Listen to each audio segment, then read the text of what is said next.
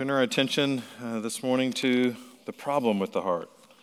We started a couple weeks ago with creation of the heart, where we yeah, just looked at the broad strokes of the scripture and the thousand some odd direct references to the inner person, to the heart of people, and the various words that scripture will use to explain and describe and talk about the inner person or the heart.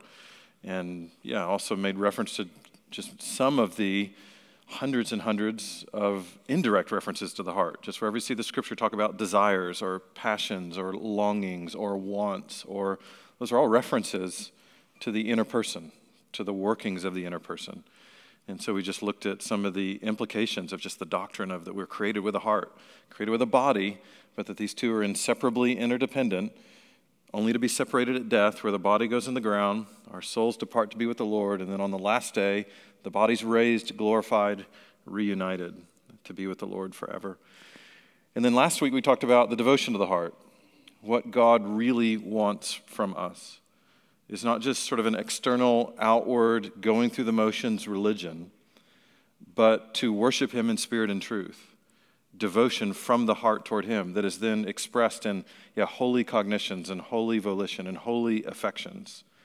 Affections that are toward Him and for Him, and then expressed outward through the body, so that we're not just sort of spirits floating around in the world, but with bodies, and that these bodies are now temples of the Holy Spirit, if you're redeemed in Christ, filled with the Spirit, that our hearts are His, meant to be expressed toward Him. And now all that outward stuff is still important, but as expressions of a heart that loves Him, is devoted to Him, delights in Him. And so we looked at the creation of the heart and the worship of the heart, the devotion of the heart, and even made the case that everybody, everywhere, all the time is always worshiping. This is just one of the assumptions you can have in the world. We are created worshipers. We will worship someone. We will worship something. That any time a human being sees the glory of creation, you will be moved to worship, whether the creation or the creator of that creation. When you really look at people, you see it in the world all around us, right? We're either going to worship people or the God who made people. But we will worship. It's unavoidable. Which then gets us to this morning and this idea of, okay, the problem with the heart. Creation of the heart, devotion of the heart, now the problem with the heart. And so let's go to the Lord in prayer as we jump in. Well, Father, we yeah, look to You as the one who will teach us through Your word, who will humble us by Your word, who will redeem us through the Word made flesh, who has dwelt among us, who has lived, who has died, who has been raised, Jesus Christ, the Savior. And so we look to Him as yeah, the author and perfecter of our faith, as the joy even now set before us, and pray that You would give us hearts to believe, hearts, especially this morning, to receive the hard, weighty, humbling, painful truth about what's most wrong with us. Help us to receive it, Lord, that we would look to the really only hope in resolving what's wrong with us. It's in Christ's name we pray. Amen. Well, shortly after midnight, August first, nineteen sixty-six, a man named Charles Joseph Whitman drove over to his mother's house, a former Marine sniper, and took her life, and then returned to his own house about three a.m.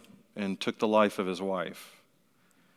And then later that morning, he's going to drive with an arsenal of weapons to the University of Texas campus, go into the clock tower, kill the people that are there sort of on the observation deck, both as receptionists, but also just people there visiting. And then he's going to bar that observation deck, go out onto the roof of that clock tower, and begin to rain down bullets on all the unsuspecting innocent people that are there, killing another eleven, wounding another thirty-one, before police and even a, I think it was the a bookstall worker, three police officers and like the bookstall manager, are going to go go break into that observation day, deck, take his life.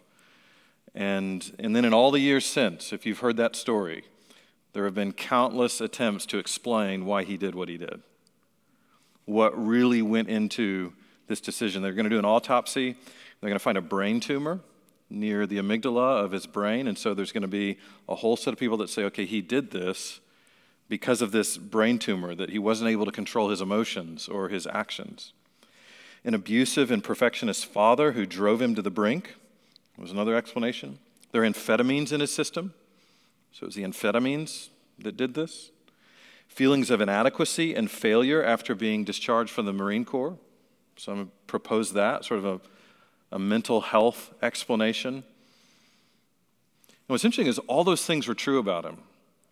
They really did find a tumor in his brain after the autopsy. He really did grow up in a home with a perfectionistic and abusive father. He, there were amphetamines in his system. There was all kind of inadequacy and fears of failure and anger or bitterness about what had happened to him in recent years.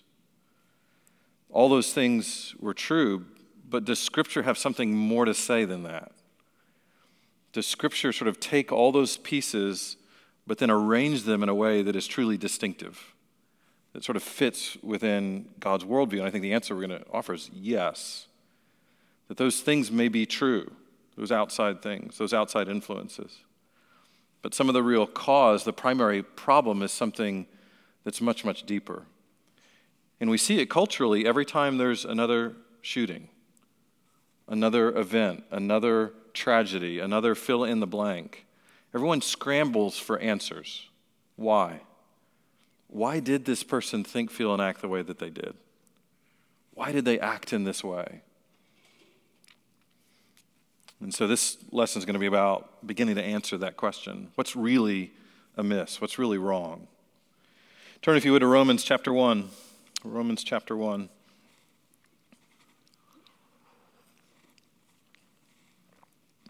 Verse eighteen.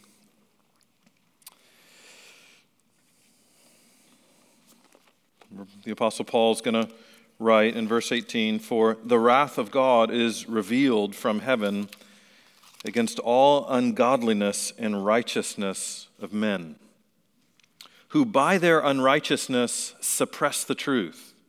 Very active verb there.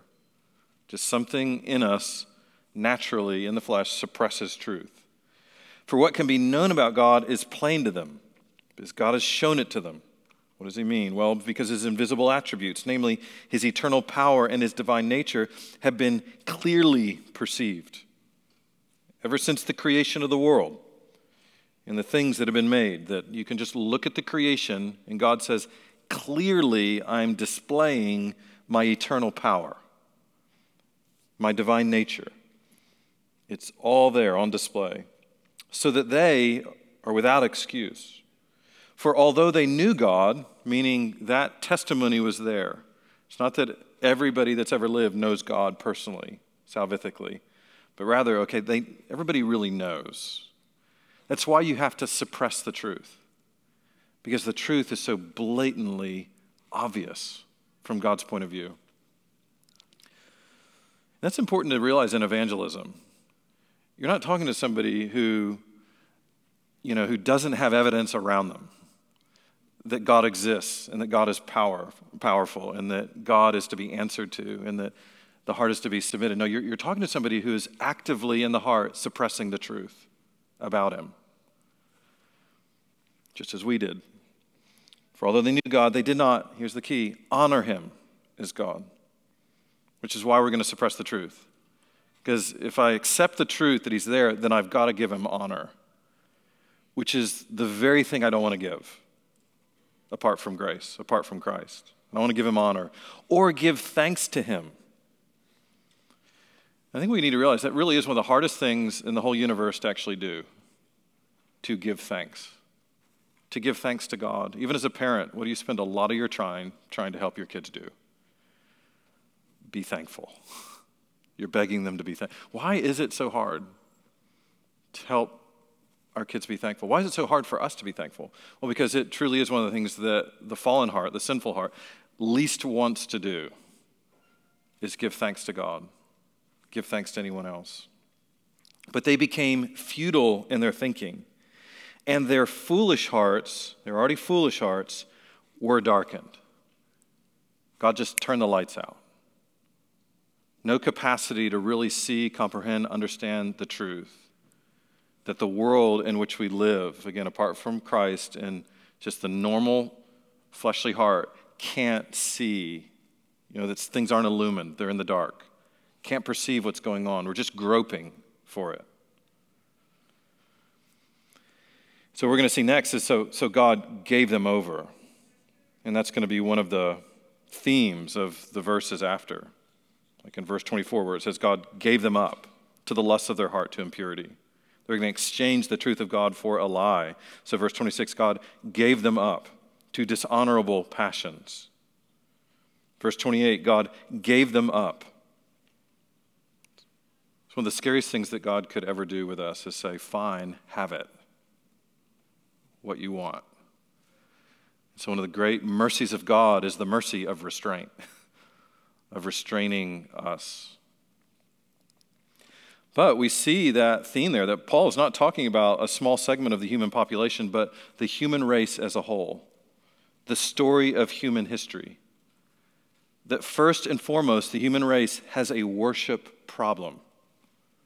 That's what we want to see. If anybody asks, well, what's wrong with the world? We can just say worship is what's wrong with the world. Always has been the problem with the world. Hearts that don't worship God in spirit and truth. Hearts that worship falsely. It's really not a global warming problem. It's a worship problem.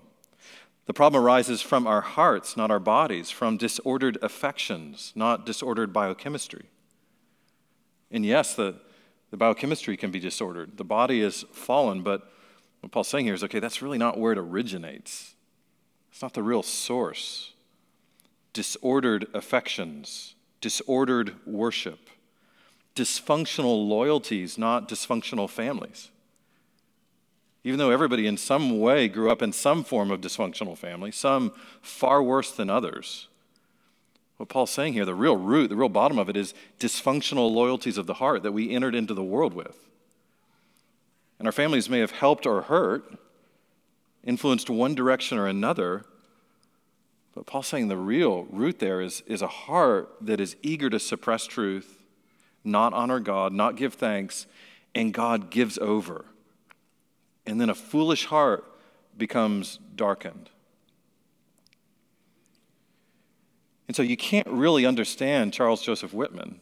Not that we can understand all of him, but we can't even begin to understand what's going on there or any other situation like it without God's point of view, without seeing through the lens of Scripture, seeing what only God sees. Though all those other areas of life that I mentioned are real problems, they're not the primary or deepest problem. Despite there being many things wrong with our upbringings, with our physical bodies, with our societies that we live in, the Bible just keeps hammering home. Here's your deepest problem. Here's your greatest need. Here's the primary issue for your life. So one of the implications we'll get to later is it can help us get very, very focused in our lives.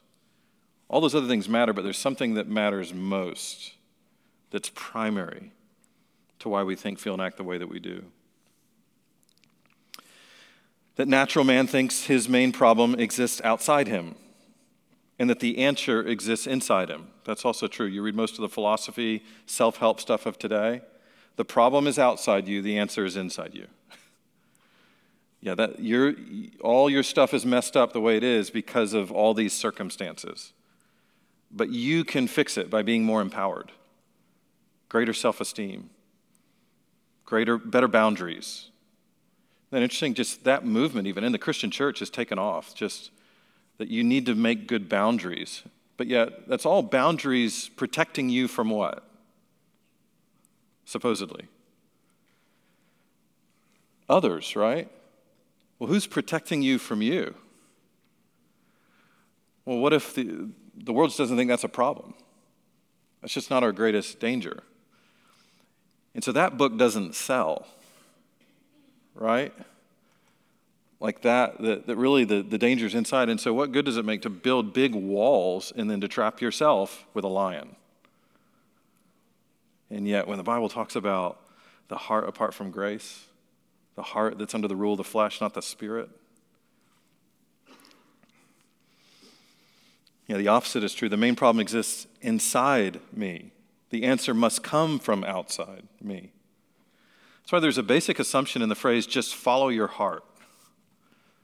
That assumes what? What does that assume? Yeah, that your heart is trustworthy. That your heart is good. That whatever your heart is going to say to you and want you to do is reliable and going to lead to something good. Where do you ever see that in the Bible, where the Bible says, you know what, just trust your heart? Where do you ever see a prophet of God? You know what, everybody, just follow your heart. Don't worry about what God says. Don't even consult him. Don't pray. Don't go to the Bible. Just do what feels good. So the phrase assumes the heart is basically good. It can be trusted. And many would be, okay, it's, it's the most trustworthy guide. And we have to realize that, that we're still we're susceptible to this. That how often most days do we really think, okay, what I'm seeing is the right way to see it. What I'm feeling is the right way to feel it. What I'm doing is the right way to do it. And it's it's not because we've sort of rooted it in Scripture and the conviction of the Spirit applying the Word and then the counsel of wise people around us. It's just the way we've always seen it or done it. So the God of Scripture wants us to be alert to what the problem in my life is. And so that'll bring us to that first main point. Our hearts are the problem. There are many problems in the world, many problems that we're going to encounter. Just this is the one that God says, here's, okay, definitive article, the problem. Jeremiah seventeen six, the heart is more deceitful than all else. What a statement. If there's anything apart from Christ that our hearts are, more than they're anything, it's deceitful. And what does that mean, deceitful? Just shout it out. What What are synonyms? Hmm? What's that? Tells you partial truths. Doesn't give you the whole story. Untrustworthy. The heart lies to you. Isn't that interesting? That there's a conversation going on inside of us often, and it's without Christ in the middle, it's not an honest one. We really are suckers for whatever, you know, the heart wants to say. And it says it's deceitful above all else, desperately sick. Who can understand it? I would love to plaster that verse in every psychology department, every sociology department, every psych- every medical school, everywhere. Because, yeah, in many ways we don't believe that. Who can understand it? What's, of course, what's it's it's a rhetorical statement.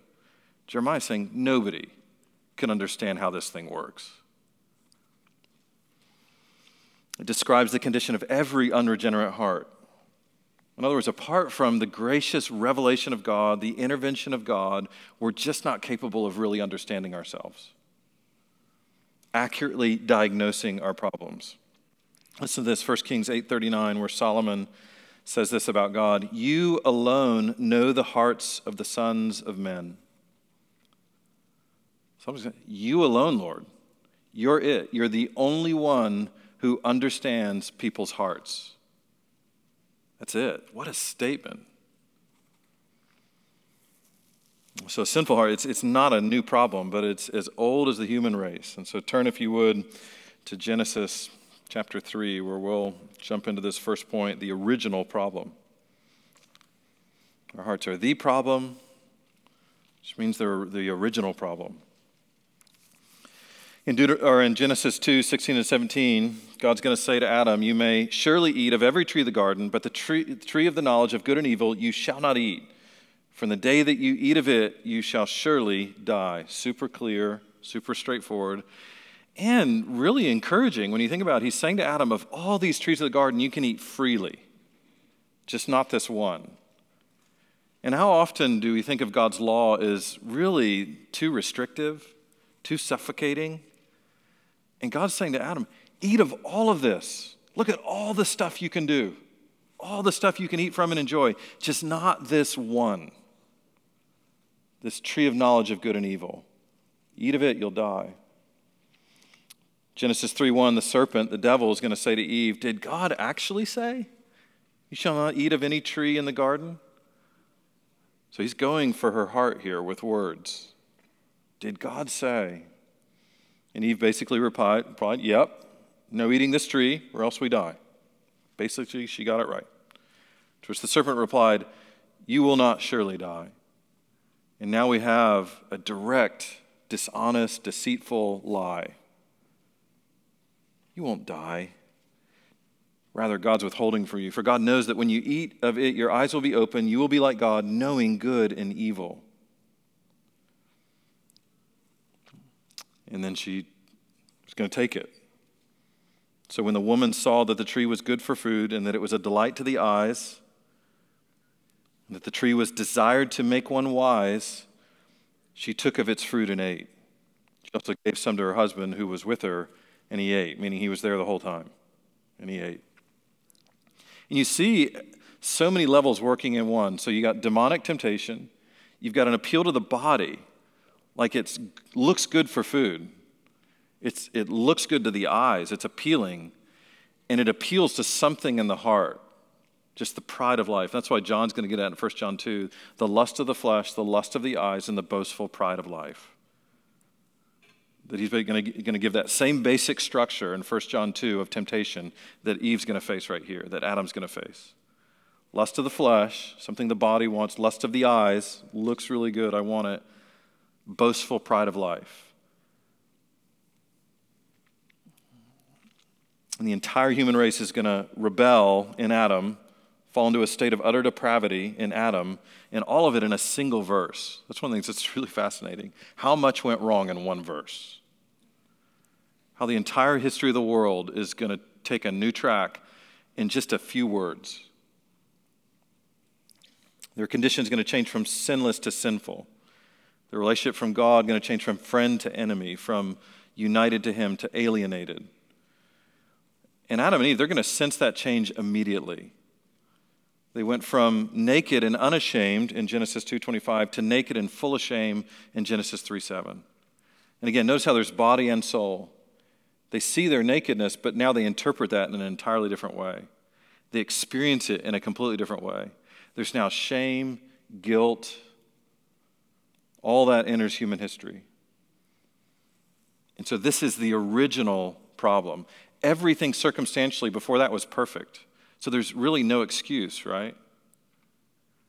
So where did all this come from? Certainly there was outside temptation, but it was a heart rebellion. It's also the evasive problem. If we look at Genesis three seven, then the eyes of both were opened, and they knew that they were naked. And what could they have done right there? Eyes open, knew they were naked, they feel guilt and shame. What could they have done? Ask God for help. They could have cried out right there. They could have realized, oh, serpent deceived us. We sinned. We did exactly what God said not to do, and now we experience it. We feel it. Cry out, Lord, help us. No, instead, they sewed fig leaves together and made themselves loincloths. Interesting, isn't it? Just thinking, okay, a physical problem or a physical solution to a spiritual problem. We just have to cover this. The problem is, okay, the nakedness. And now, and that's what we're ashamed about, and so let's just get dressed. So they sew fig leaves together, made themselves loincloths, and think, okay, this will work. But really when you think about it, okay, as the hours go on with fig leaves, what's going to happen? They're going to start shriveling, right? They're going to start getting scratched. And you, you start realizing all the things you do to cover up just don't work anyway. You just give it time. It shrivels and it dies. And especially when you get verse eight, and then you hear the sound of the Lord God walking in the garden in the cool of the day, and the man and his wife hid themselves from the presence of the Lord among the trees of the garden. So go from trying to sort of sew fig leaves together, sort of their own righteous deeds, their own way to cover themselves, but then they realize they hear God and they go, that's not going to work. So they hide from the presence of the Lord among the trees of the garden. But the Lord God called to the man and said to him, where are you? This is another beginning of a pattern in the Bible of God asking questions he knows the answer to. Right? Even the way the story is tell, told in verse eight, and they heard the sound of the Lord God walking in the garden, it kind of gives the impression he's just now showing up, right? when really he's just now making himself known. He's been there the whole time. We always have to realize this with sin, with rebellion, with whatever's going on in our heart. He's always present, always sees, always hears. There's just times he makes himself known and times he doesn't. Times he veils himself in those moments, and then times he unveils himself. So now they hear him walking, and it gives this impression he just now showed up. We know he's just now revealing himself to them. And so he calls them, "Where are you?" Of course, as if it's like hide and seek or something. When really what God's doing is trying to draw him out, trying to get Adam to respond, not get information. And he said, "Well, I heard the sound of you in the garden, and I was afraid."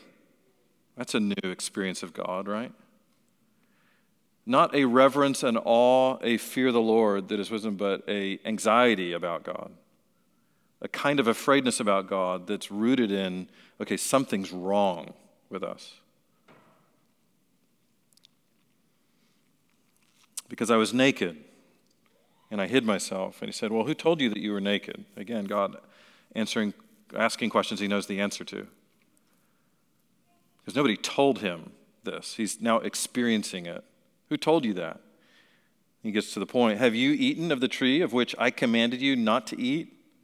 Okay, and God knows the answer. He's trying to invite a conversation. Draw out Adam's heart. Confess. Repent. Grieve this. Of course, no. Verse twelve, the man said, "Well, the woman whom you gave to be with me." The woman that you gave. It's this is y'all's problem. I'm just caught up in the middle of this little arrangement. I, this wasn't my idea, Lord. You sort of brought all this. "She gave me of the fruit of the tree, and I ate." Now, interestingly, is that true? Did the woman that God gave him give him the fruit, and he ate? Isn't that interesting? How we can say truthful things, and it completely missed the point.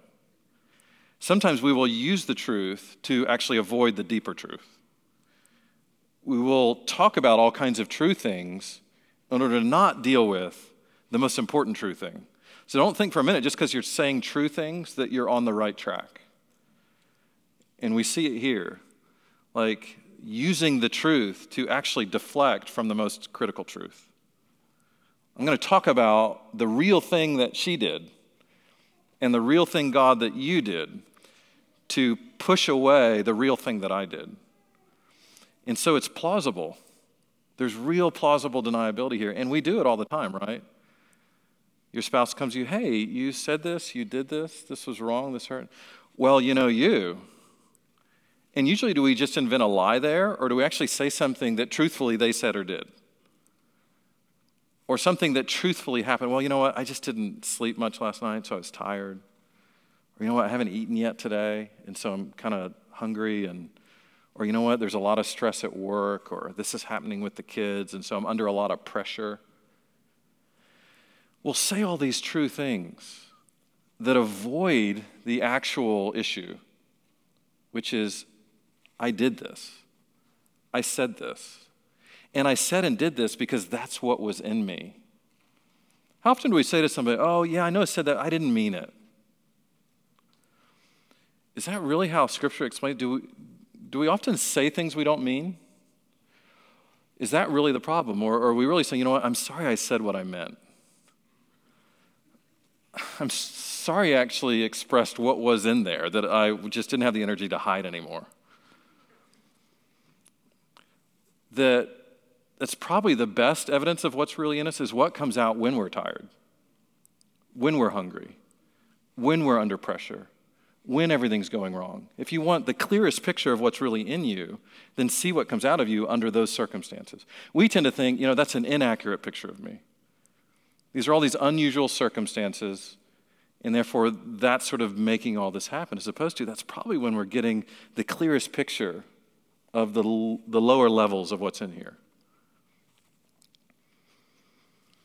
But no, "Adam, the woman you gave me, she gave me the fruit I ate." Then God, the Lord God said to the woman, "Well, what is this that you have done?" Again, super straightforward question. What is this that you have done? "Well, the serpent deceived me." Now, is that true? and I ate.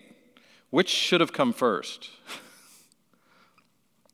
And again, using a true, it's true, serpent deceived her. But the real weight that God's getting at is, I ate. I disbelieved. I rebelled. I accepted what he said rather than what you said. And I ate the fruit you told me specifically not to eat. So we see there, it's the heart's an evasive problem. There's covering, there's hiding, there's blaming. So even just seeing how unreliable we are for a real diagnosis of what's wrong. This is, this is one of the things I really saw like coming up out of sort of counseling psychology world and all the doctoral studies and all the research stuff we did and all the, is in my own life, which was in shambles, the Lord was sort of really peeling back layers. And yet in all my research world, we're doing all this stuff based on self-report, which is almost what m- almost all psycho- psychological research is based on. Self-report. Okay, on a scale of zero to ten, how anxious are you? Well, I'm about a five, and we write it down. And we just ask that question to a thousand people. And then we do this test thing, and then at the end we say, okay, now how anxious are you? Well, now I'm a three. Okay, the thing we did must have worked. As if we're a good assessment of how anxious we are. As if we've got the right read on ourselves. Now, I realize there's no other way to really get at it. But that whole world of when we hear, okay, scientific studies about people, the vast majority of it is based upon people's self-assessment. People sort of sharing, here's what's going on inside me. And they're doing the best they can. Nobody knows any better. But we look at Scripture and go, you know what, are we really the most reliable source of information about what's really going on inside of us? It doesn't make all that research just wrong and worthless. It just means it all has to have an asterisk next to it. We have to say, okay, here's what we kind of found, I think, perhaps. Here's the sense we got about what's going on, generally speaking, for the most part, on average. There just needs to be much more tentativeness, but only when we can say, thus says the Lord, can we actually accept it as truth. And what's really happening inside us. Is that evasive maneuvering? We're going to see it through the, the rest of the Bible. It's going to be everywhere. Just Aaron, the, the situation with the golden calf, I think we talked about that last week, where, yeah, the people are like, we don't know what's happened to this Moses. He's been gone for like a month. It just shows like how fast we're willing to punt God and find a whole new religion. Lord, we'll give you thirty days to prove this thing to us. But after that, so Aaron's going to make this golden calf. Moses is going to come down the mountain and confront him. What did this people do to you? And then Aaron's going to say, well, I said to them, whoever has any gold, let them tear it off. So they gave it to me. I threw it into the fire, and out came this calf. That's his answer. Did a whole lot happen in the middle of the throwing it into the fire part and the actual calf? Did a whole lot of craftsmanship go in? A lot of molding, a lot of smelting, a lot of shaping this. And I think it's just this beautiful picture of what we do. I don't know, all this stuff went in and then this came out. When really there was a lot of manufacturing work that happened in the middle. A lot of shaping and carving and energy. And we just tend to ignore that part. Ignore all the stuff the heart does in the middle. Which is why John Owen calls the heart, it's an, a factory for making idols. That's, what, that's, that's where we get that phrase, even an idol factory for idols. It came from John Owen. That was one of his phrases. So an evasive problem. Also, thirdly, the universal problem. I mean, we may think covid nineteen is contagious, but nothing spreads like sin. Nothing. It gets passed from every set of human parents to their children at conception. David laments it. Psalm fifty-one, behold, I was brought forth in iniquity, and in sin did my mother conceive me. Romans five twelve, therefore, just as sin came into the world through one man and death through sin, so death spread to all men because all sinned. It's like a cancer that came in at Adam, and it spread to everybody. Universal. one hundred percent mortality rate. one hundred percent contagion rate. Everybody except Jesus got it. I've wondered sometimes if, as, even as a culture, we were even ten percent as concerned about catching sin as we were COVID, like how that would change the way we approach life, the way we approach everything, the way we'd interact with the world around us. Yeah, by the time you get to Genesis six five, Scripture defines the problem in, in these terms. The Lord saw that the wickedness of man was great in the earth, that every intention of the thoughts of his heart was only evil continually. Wow, the sheer number of superlatives in that one verse. Every intention of the thoughts of his heart was only evil continually. It spread to everyone, just as death spreads to everyone. So that is the universal problem. And that's also the universally resented sort of answer to the human condition. Like, what's wrong with our world? What's wrong with the society that we live in? We usually go, well, this is hearts, rebellious hearts, fallen hearts, hearts with a worship problem. It's a universal problem. That's why it was, uh, there was a newspaper, I want to, yeah, it was in the days of James MacDonald, the Scottish author and philosopher and poet, and but he was a believer. Um, or at least had a sense of depravity and understood depravity. And one, a New York or a London paper put out a question, basically a survey to England, like, what is the greatest problem in the world today? And then they posted the most common answers, but there was one that caught their attention, and they actually listed it. It was, they got a note from James MacDonald, and it said, "I am, sincerely, James MacDonald." Where they asked, what's the greatest problem in the world that you know of today? I am, sincerely, James MacDonald. It was the only answer they got of its kind. Isn't that interesting? One person in the entire British Isles thought to think that he was the biggest problem he knew of in the world today. It's a universal problem, but we don't see it. It's also the deep problem. Our trouble's not shallow, but deep. It's not small, but large. Psalm thirty-eight three, David says, "There's no soundness in my flesh, because of your indignation." And he's feeling it physically. God's indignation. "There's no health in my bones because of my sin." What this doesn't mean is that all physical sickness is because of sin. It's not, you know, health, wealth, prosperity gospel. But rather that sin does take a toll on the body. You know, sin does has taken a toll on the creation. "For my iniquities have gone over my head like a heavy burden. They're too heavy for me." So you can imagine, like, plunging over the side of Niagara Falls and just getting pushed by the water, by the ra- down into the bottom, and the force and the weight of that waterfall is just crushing down on you. You're not going to get out. You're not going to come up out of that water and swim away. That's the picture David's painting about. This is what it's like for me to be trapped in sin. The weight's too great for me. I can't just swim out. This issue is deep. We're incapable of fixing the condition of our hearts. Shallow change really is the best we have to offer, just mere external cleaning up. Because we can't cleanse our hearts of sin. Can't heal this wound. Jeremiah thirty, "For thus says the Lord, your hurt is incurable." This is God talking. Your hurt is incurable. Your wound is grievous. There is none to uphold your cause, no medicine for your wound, no healing for you. What a statement. There's no medicine to fix your real problem. No cure for it in this world. Because physical problems can sometimes be treated with physical remedies. Medical questions can sometimes be handled with medical answers, but there's just nothing in our hands that can fix the heart.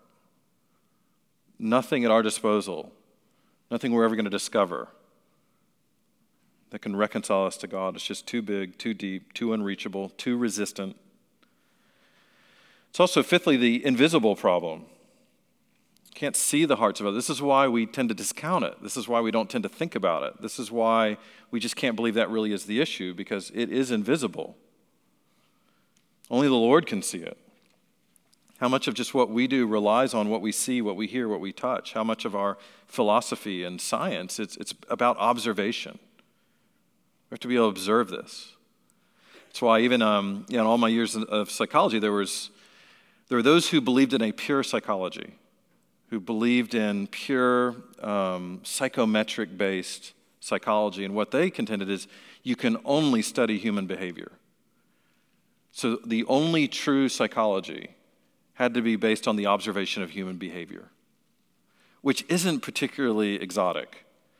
And so thoughts, emotions, inner affections, all that stuff, you, you just can't see that, and so you can't study it. And in some way, they, they were true, they were right. And that's why they believed, you know, the only way to really study people, you, you just have to rely on what you observe them doing. So what do you do with the heart? It's invisible. It's also why we tend to overestimate outward appearance and underestimate heart. We t- tend to gauge it off. We even see it when Samuel is going to be sent to Bethlehem to anoint a king after God's own heart. Saul's been rejected. Samuel comes to Bethlehem to throw a feast, and then he goes to the house of Jesse and says, okay, I've got to look at your son. I've got to, you know, the, the it's one of your sons that God has chosen. Remember, the firstborn is brought first, of course. They're going to be brought in birth order. When the firstborn came, when they came, he, that's Samuel, looked at Eliab, the firstborn, and thought, surely the Lord's anointed is before him. Why would he say that? Why did he think, oh my goodness, this is the guy? Remember what it was? He was big. He was strong. He looked the part. Like, so he he walks up, and Sam, this is Samuel, after all this has already happened with Saul, after everything God said to him about Saul, and he sees Eliab and goes, oh, surely the Lord's anointed is before him. This has got to be the guy. But the Lord said to Samuel, do not look on his appearance or on the height of his stature, because I've rejected him. In other words, there's something happening you don't see, Samuel.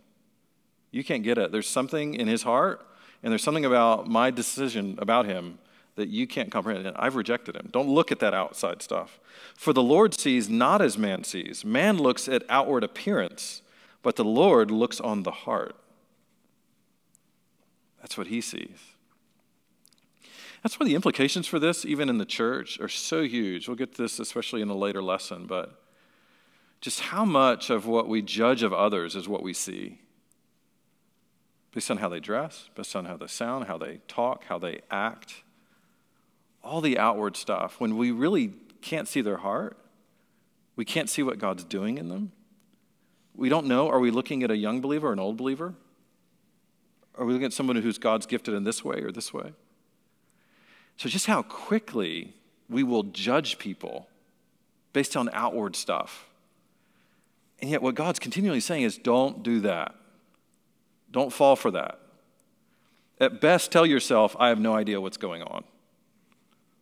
Right? That's what we ought to say much more often.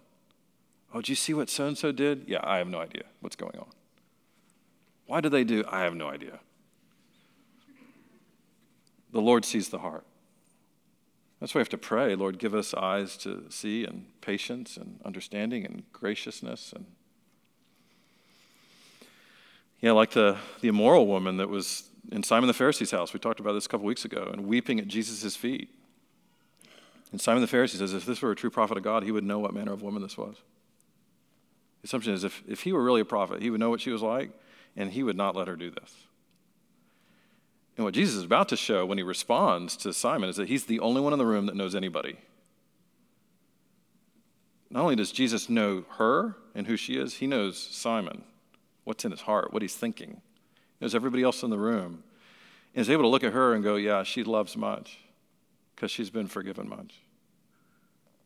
Just he sees her, knows her, but sees something in her and about her that nobody else notices because they're only looking at the outside. And by outside, I don't just mean physical appearance. I also mean physical behavior, history, story. A man without self-control is like a city broken into and left without walls. That's Proverbs twenty-five, twenty-eight. We have this sense of what strength is, right? We look at, oh, wow, look at Eliab, man. He's so strong. Well, the question is, does he have self-control? Because if he doesn't have self-control, then he is the weakest guy in the world. And so again, just, a, just what God calls strength, what God sees on the inside that we don't see. It's also the primary problem. Our hearts are not our only problem. Our bodies can cause problems. Our families can cause problems. Society, government, all kinds of things can cause problems. But they're just not the primary problem. Turn, if you would, to Matthew fifteen. Matthew fifteen. After Jesus called the crowd to him in verse ten, Matthew fifteen ten, and he said to them, hear and understand. It's Jesus' way of saying this is really important. Hear and understand this. It's not what enters into the mouth that defiles the man, but what proceeds out of the mouth. This defiles the man. And the disciples came and said to him, do you not know that the Pharisees were offended when they heard this statement? Which is, by the way, the first response in the world to this kind of teaching. Offense. This angers sinners. The idea it's not what goes in that defiles, it's what comes out. So the disciples say, hey, don't you realize the Pharisees were really offended by that? Jesus was not inventing a new idea here. He's just repeating the basic theology of the whole Bible, the basic anthropology that's throughout all of Scripture. Washing your hands does not purify your heart. Following an old covenant dietary code does not overcome the iniquity of your soul. The Lord cares about what comes out from the heart, not what goes into the stomach. And notice how just that teaching offended the Pharisees. It offends every self-righteous person. It offends the self-righteousness in all of us. The idea that all that external stuff doesn't impress God. He sees the heart. Because their entire system of self-righteousness and self-justification is based on the idea that keeping the outer person in some kind of good order is what really pleases God. And Jesus comes and says, yeah, God, no, it doesn't. All that doesn't. All those outside influences, what Jesus is getting at, it's like ingredients that are brought into a kitchen. But then the cook cooks them. The cook puts it all together. And so Jesus is saying what matters is the condition of that cook, not all the ingredients in the kitchen. And everybody's going to be given a different set of ingredients to work with in your kitchen, different kind of childhood upbringing, different kind of work environment, different kind of government you grew up under, different kind of physical body, different kind of you fill in the blank. Everybody in here has gotten a different set of ingredients to work with in your condition. Some are better ingredients than others. But Jesus is saying, no, it's, it's, it's the cook. And who controls the cook that's going to determine what kind of meal comes out? And so some here are given, yeah, great Virginia honey-baked ham. Some are given Spam, you know? You got five cans of Spam. That was your childhood upbringing. But God's saying, but you can make a great meal with some Spam if the Spirit is controlling you, if the Spirit is leading you and filling you. Or you can be given a great honey-baked ham and all this great ingredients, and it just be a disaster from God's point of view if it's the flesh making the meal. That's what Jesus is getting at. Like the, the Pharisees have all these ingredients. Like, hey, look at all our ingredients. And God's like, that's not what matters. How are you going to put those together? What kind of meal are you going to offer to God? Who's ruling your heart? Which leads to the seventh part, and that's, it is the causal problem. Keep looking there in Matthew fifteen, verse fifteen, where Peter said to him, explain the parable to us. Now think about it a minute. Did Jesus just tell a parable? Uh-uh. It's not what enters into the mouth that defiles the man, but what proceeds out of the mouth that defiles him. Is that a parable? Or is that just a clear theological point? And yet this is the second common response to this, is just mystification. Like the first thing, it offends us in the flesh. The second thing is we're like, surely not. That can't be true. So Peter's like, you got to explain this mystery to us. Jesus said, are you still lacking in understanding also? Again, it's not that Jesus doesn't know the answer to that. He's making a point. This should not be so confusing. This is not new. But there's just something in our hearts that just can't grab it. We don't want to grab it. Do you not understand that everything that goes into the mouth passes into the stomach and is eliminated, but the things that proceed out of the mouth come from the heart, and those defile the man? For out of the heart come evil thoughts, murders, adulteries, fornications, thefts, false witnesses, slanders. These are the things which defile the man, but to eat with unwashed hands does not defile. What it means is hatred and quarreling and anxiety come from inside me. Is the body involved? Absolutely. Are circumstances involved? Certainly. Are relationships involved? Yes. But he's saying, but but what comes out of me is me. It's the cook put all those ingredients together, and then out came the meal. Despair, jealousy, sinful anger come from my heart. And so all these painful circumstances, terrible circumstances, are going to tempt my heart, even provide opportunities to refine my heart. They don't determine my heart. That's why when you squeeze Jesus and put him over the fire, out came love. Out came grace. Out came mercy. And I have to ask myself, why isn't that what comes out of me when I'm under hard circumstances? It must be because I'm not yet fully conformed to the image of Christ, that his grace is not yet fully worked out in me, that his Spirit is not actually one hundred percent in control in all these areas of my life, where my, my flesh is still rearing up and exerting itself. So my proud heart may not be the reason for all my pain or the reason for all my hardship, but it is the reason for all my misery. And that's what, and, and I think you can have all kinds of pain and hardship, but that doesn't mean you have to be miserable. The real seat of human misery is the sinful condition of the heart.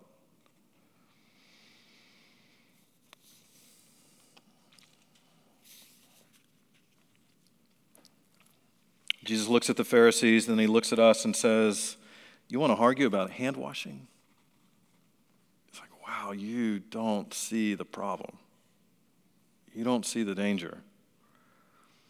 There's this volcanic sort of cesspool of self-infatuated craving and self-serving desire underneath. It's massive. It's deep. It's causal. And Jesus looks at us and at the Pharisees and says, you want to argue about picking grain on the Sabbath? Healing a withered hand in the synagogue service? Someone sitting in your seat at church? Someone singing off-key nearby? The temperature of the room? A child spilling orange juice on your shoes? You want to grumble and fight about masks? Wearing them, not wearing them? Having to park too far from the church building? Elections, judges. Again, these things are not wrong to care about. They're not wrong to have opinions over. But to get worked up about it, to grumble and complain and fight and argue and fret and worry and grow bitter or angry or judge others over it, Jesus is saying, you're distracted from the big problems, and you're distracted from where the Lord's really trying to get his work done, which is in the hearts of his people. Luke nineteen, and when Jesus drew near and saw the city of Jerusalem, he wept over it, saying, would that you, even you, had known on this day the things that make for peace. But now they're hidden from your eyes. For the days will come upon you when your enemies will set up a barricade around you and surround you and hem you in on every side. Jesus is saying, if only you knew what the real war was. If only you knew, Jerusalem, what the real danger was. If only you knew, because then you'd know what made for your peace. And that's me coming. So the gospel is our only hope. And oh, what a glorious hope. I couldn't think of a better way to put the point. The gospel is our only hope, and it is a glorious hope. Any questions or comments before we close here with the gospel? We're probably not going to get through all this.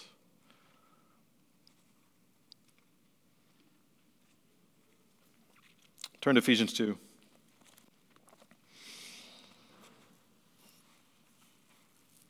Because if we really understand understand what the Bible says about the heart, then we'll run as fast as we can, as hard as we can to the cross and just live there. We'll just run as fast as we can to Christ and cling to him and never let him go. I love that line in, when Mary in the garden, when she sees Jesus and clings to him, and he's like, stop clinging to me, I haven't ascended yet. And just this, this beautiful statement of, yeah, that's how we ought to be. Um, Ephesians two one, and you were dead in your trespasses and sins. That was the problem. And whence you once walked. Isn't that interesting? Dead walking. So there are dead men walking. It was all of us before grace. Following the course of this world, following the prince of the power of the air, the spirit that is now at work in the sons of disobedience. There's a spirit at work, among whom we all once lived in the passions of the flesh, carrying out the desires of the body and the mind. See again, body, soul, all given over to sin. And we're by nature children of wrath, like the rest of mankind. But God, being rich in mercy, because of the great love with which he loved us, even when we were dead in our trespasses, made us alive together with Christ. By grace you have been saved. And that really was the only way we could be saved. If the problem really was what God said the problem was, then the only way is for him to make us alive, give us a new heart, by grace, saving us, raised us up with him, seated us with him in the heavenly places in Jesus, Christ Jesus, so that in the coming ages he might show the immeasurable riches of his grace in kindness toward us in Christ Jesus. For by grace you've been saved, through faith. This not of your doing, it is a gift of God, not a result of works, so that no one may boast. For we are his workmanship, created in Christ Jesus for good works, which God prepared beforehand that we should walk in them. Can we see just even in, in vivid detail, Paul saying, okay, here's what your problem was. Here was your only hope, and here's what God lavished upon you in Christ. That the heart was, okay, the invisible problem, and the deep problem, and the incurable problem, and the causal problem, and the primary problem, which is why Jesus was your only hope. And that's exactly what God the Father gave you. Him being rich in mercy caused us to be born again, gave us a new heart, gave us a heart to believe by faith, gave us a heart to be reconciled to God, gave us a heart now with new passions, new desires, new longings, new hopes, new prayers. That's why Paul calls it in verse seven, the immeasurable riches of his grace and kindness toward us in Christ Jesus. Immeasurable riches. That only Christ can reach our original problem, our evasive problem, our universal problem, our deep problem, invisible, primary, causal problem. And that's why all our attempts to improve the human condition apart from Christ fail,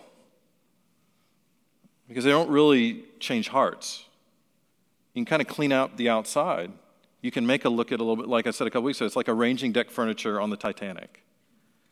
That's what human methods for human improvement are. We're just going to make it look better. We're going to get the violinist out on the deck and just make this as attractive as possible as it goes down. But yeah, that's not what God's trying to do with his people. Now, he'll throw the deck furniture all over the place. He'll make all the violinists play off key. There'll be all kinds of ugliness all over the place, but he's fixing that hole in the boat. And he's actually putting you in a new boat. And all of that so that you can show the whole world just how gracious he is. That's what he's saying here in Ephesians two. Just so you can show the world just how mighty, how powerful, how good, how kind, how patient, how gracious he is.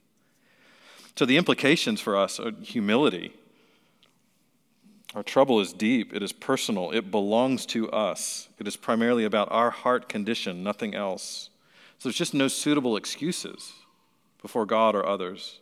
A lot of mediating factors, but just one causal factor. And so I sin because I'm a sinner.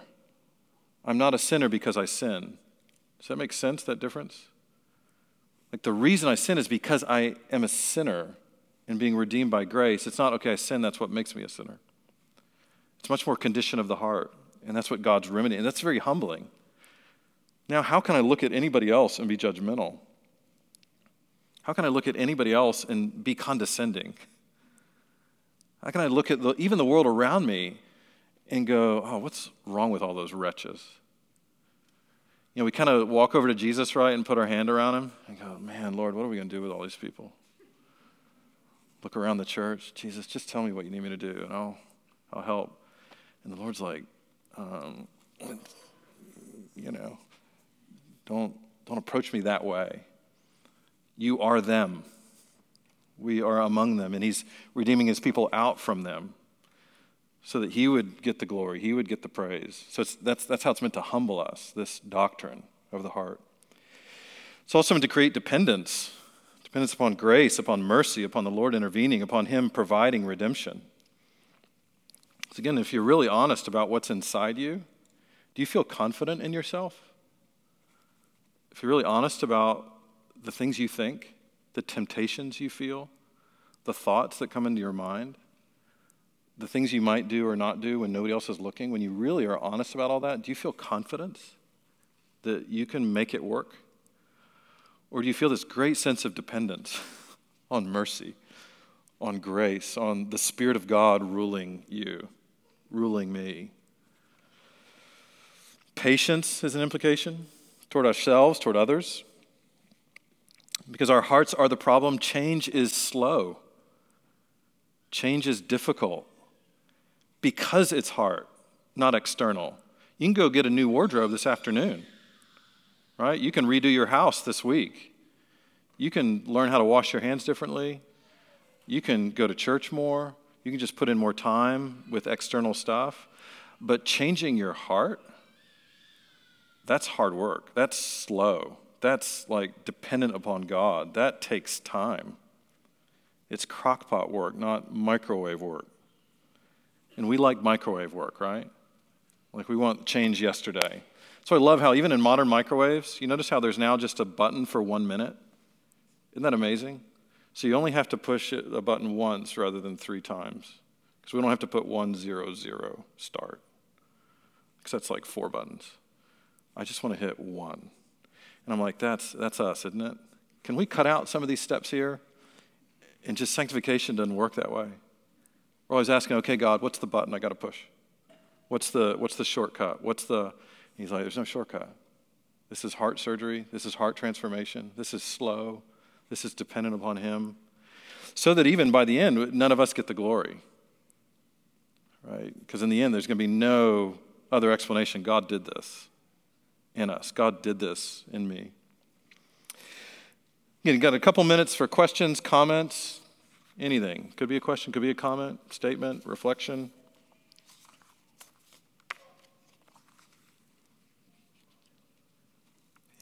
Yeah. Um, going back to your invisible problem, um, it seems like there are a lot of interesting implications there. Like you said, relationships in the church and church, you know, we're we need one another to see each other, each other's lives and point out those things that we're not seeing. Yeah. I can think of a couple relationships I have where they don't really see what's going on, and to your point, I don't see what's going on either. But in attempts to talk with them, there seems to just be that blame shifting, and yeah. that inability to see themselves accurately. How do you recommend approaching those people? Yeah.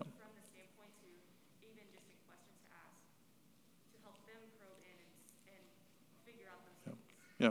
Yeah, so the question is, so is, is you're ministering to someone else or someone's ministering to you, and and it just seems that you're trying to get to the invisible things, you're trying to get to what's going on in the heart, but there still seems to be blame shifting, dodging, even they're saying, I don't really know what's going on, you're saying, I don't see what's going on. So to me, that's why there has to be so much prayer in the ministry of the word. So it's one place we're going to start is really asking, like David said, Lord, search me and try me. See if there be any unbecoming way in me. And lead me in the way everlasting. And so that has to be one prayer that enters into all ministry. And so one question I have is, okay, is that what you're praying for? Are you praying that you would really see the truth about what's going on? And I have to say that for me personally, that's occasionally my prayer. I often throw it, yeah, Lord, show me, try me, uh, lead me in the way everlasting. All right, off we go. But when do I really stop and go, all right, Lord, like, you got to search me. Please try me. I, get at whatever you got to get at. Expose whatever you have to expose. Bring out whatever you need to bring out to lead me in the way everlasting, to conformity. And I just think, and so I think a lot of it starts with actually really meaning that prayer, actually asking God to do it. Because how many of us want sanctification no matter what the cost? Christ-likeness no matter what the cost. I think most of us would go, well, maybe here. Not here, just not here, but here. I think I'm kind of that. And so we're praying, Lord, please, please make that my greatest desire, like sanctification no matter what the cost. No matter what the cost of the image, no matter what the cost to how other people might see me, no matter the cost to my own image of myself, which is the one we're also fighting to preserve. To be able to look in the mirror and go, you know what, John, you're you're doing okay. You're in pretty good shape. Yeah, you need a few tweaks here and there, but I mean, nothing that needs an overhaul. Whereas really what, yeah, when God starts to reveal and show that stuff and do work, it's it's not pretty. So I think that prayer becomes important. I think going to passages, especially where Christ is saying the things that he's saying to his disciples, to the Pharisees, and saying, is this, is this who you want working on you? Do you want Christ doing this work? Do you want, do you trust him with yourself? Do you trust his Spirit? And if so, then don't be afraid of me. You know, don't be afraid of what I might see. Don't be afraid of what others might see, because anything that's in there, God already sees, and you can trust him. Um, I think a third thing, too, is just to keep going back to grace and what grace offers, what grace provides, so that just those sort of barricades we put up to, to sort of not let the light in. I think it's sometimes because we just don't see a way forward, if we're really honest about what's going on, but yet grace is always that way forward. And so I think you have to also keep coming back to that. Um, a fourth thing is just to tell people, you know, God will have his way with you. We just get to decide if it's going to be kicking or screaming or not. Like, he will sanctify you. And so his plan A is humility. His plan B is humiliation.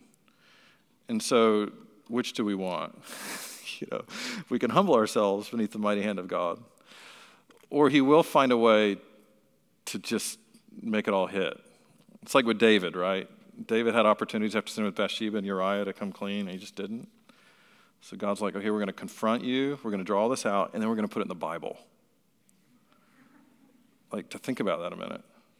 Everybody, for the rest of history, will know what you did. But we're going to get to heaven, and that's not who we're going to be looking at. We're not going to be looking at David going, oh, David, what did you do? It's going to be, wow, what a savior.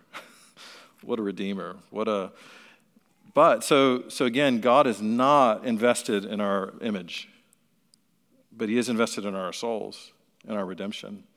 And, and it's this kind of theology of the heart that helps us begin to see that. Let's uh, go to him now in prayer. Well, Father, we do thank you that, yeah, you see the problem clearly. You announce it to us clearly, and you're so gracious, you're so patient, you're so kind, you're so merciful to send a redeemer of our hearts, a savior of our hearts, knowing that when you get our hearts, you'll get our bodies as well. You'll get everything else as well. And so we offer ourselves to you in faith. We ask that you would humble us, that you would give us patience, that you would yeah, give us prayerfulness, that we would truly desire to be conformed to the image of your Son. And that you would do that work in us for your glory and for your name's sake. Amen. All right. Thanks, y'all.